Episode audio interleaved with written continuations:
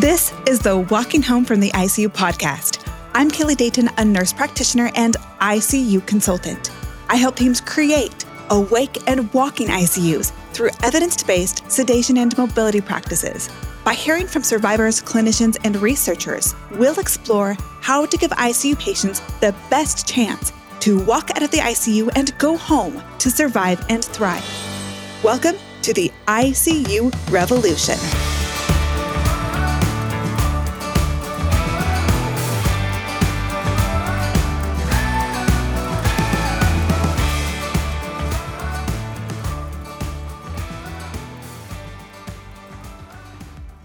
Hello, and welcome to our first episode.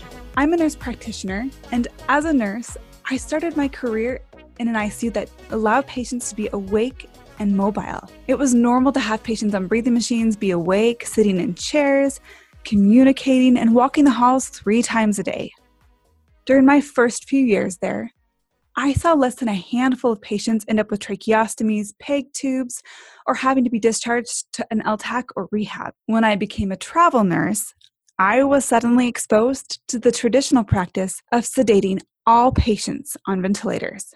I once asked a doctor if I could wake my patient up and walk them, and he looked at me in horror and asked if I planned to follow them with an intubation cart. It was then that I realized that our experiences and exposure ultimately influence how we manage patients on ventilators.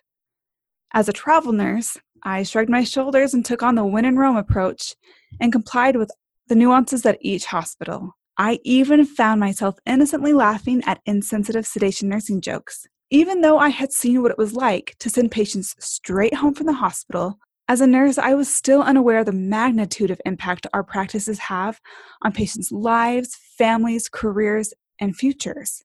That understanding came years later as a doctorate student. The impacts of sedation and immobility were never mentioned by a single professor during my three years of graduate studies in acute care medicine.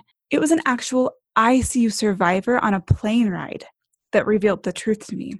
When I told my seat companion that I was an ICU nurse, the color instantly left his face. He then spent the next hour telling me about his experience in the ICU. It sounded like he had had a perforated esophagus from a procedure that led to peritonitis and severe septic shock.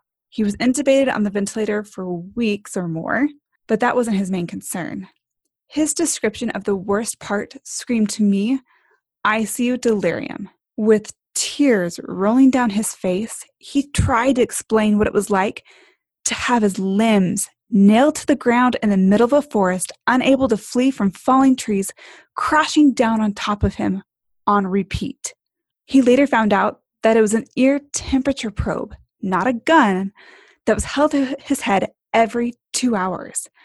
Each time he would brace himself to have his brains, blown by the gun, only to hear a click, and left with the assumption that it was out of bullets, but would be loaded next time.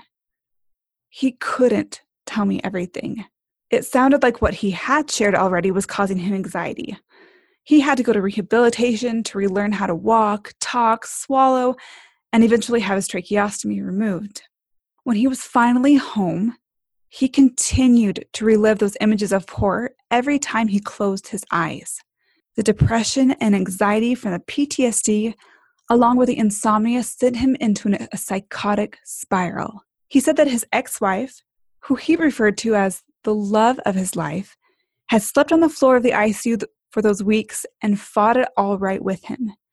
Yet a year post ICU, he found himself not at all himself, divorced and alone. This discussion occurred about four years following the event.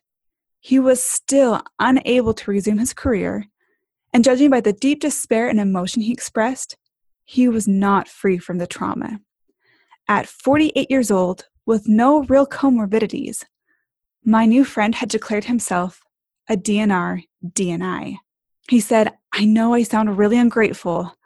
I feel guilty for feeling this way. I should be glad that they saved my life, but my time in the ICU ruined my life.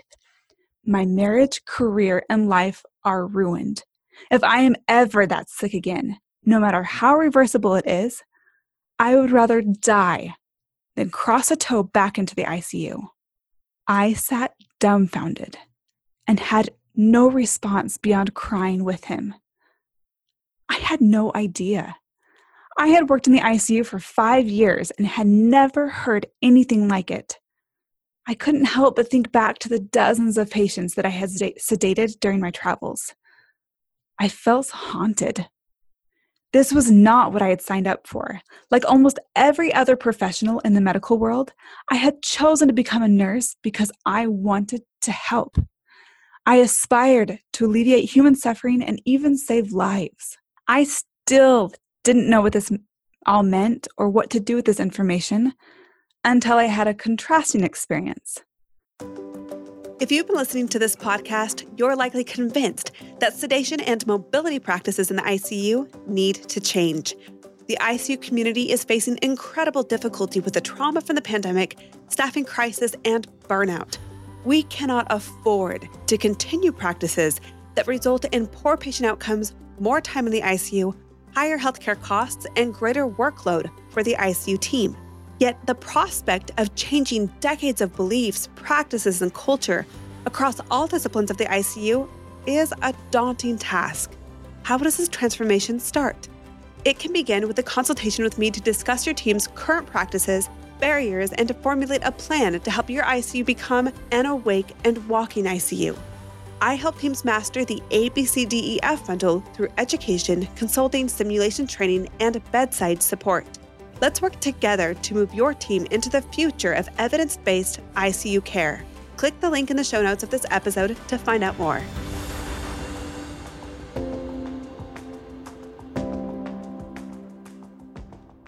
I was back in Salt Lake and in the cafeteria of a hospital when I heard someone yell my way, I thought I knew you. I turned around and really recognized the woman talking to me. Her face, the hands with the missing fingers, and then it all came back to me the room, the ventilator, the pneumonia, the anxiety. Yes, she was tough, but so was I. And I was suddenly living this flashback of really pushing her to walk on the ventilator while she sat at the side of the bed and trembled with fear. At baseline, she used a motorized scooter and was really weak. So, with her acute ventilator dependence, her crystal ball had trach and peg written all over it. Suddenly, she interrupted my thoughts with, you were so mean. You made me walk when I was tired and scared, and I thought I hated you. Yeah, I couldn't deny that. And I didn't know how to smooth that conversation over when suddenly she reached over her walker and had me in a bear hug and said, You saved my life, and I love you. That moment penetrated me. I remembered that her main goal and focus was to get home. What she meant by, you saved my life, was not that I just kept her on the ventilator. She got back to what her life meant to her.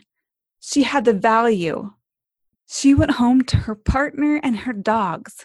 She taught me that that is what it means to save a life. This survivor friend understood before I did that saving lives in the ICU is done by preserving function and allowing a full restoration of their lives as a whole. That is what this podcast is all about. It is about how to save lives, not just specific organs.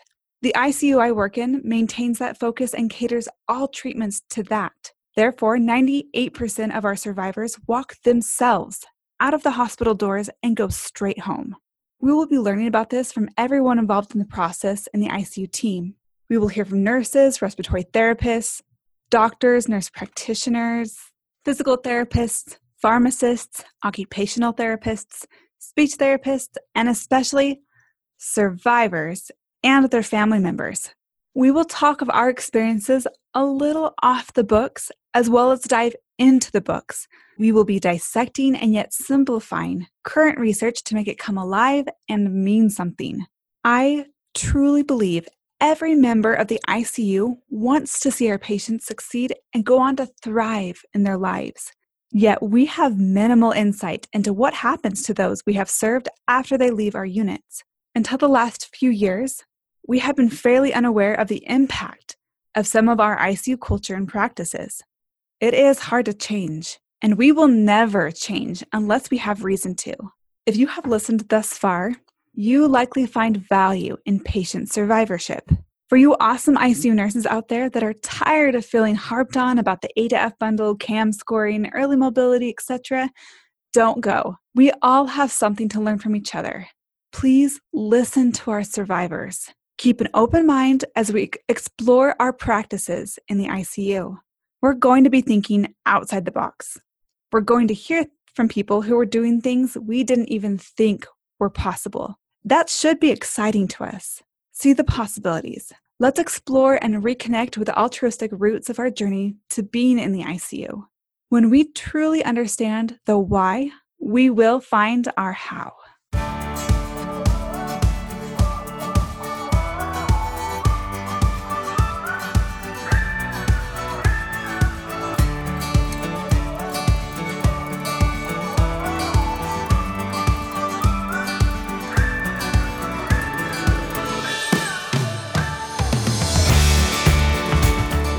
Schedule a consultation for your ICU, as well as find supportive resources such as the free ebook, case studies, episode citations, and transcripts, please check out the website www.daytonicuconsulting.com.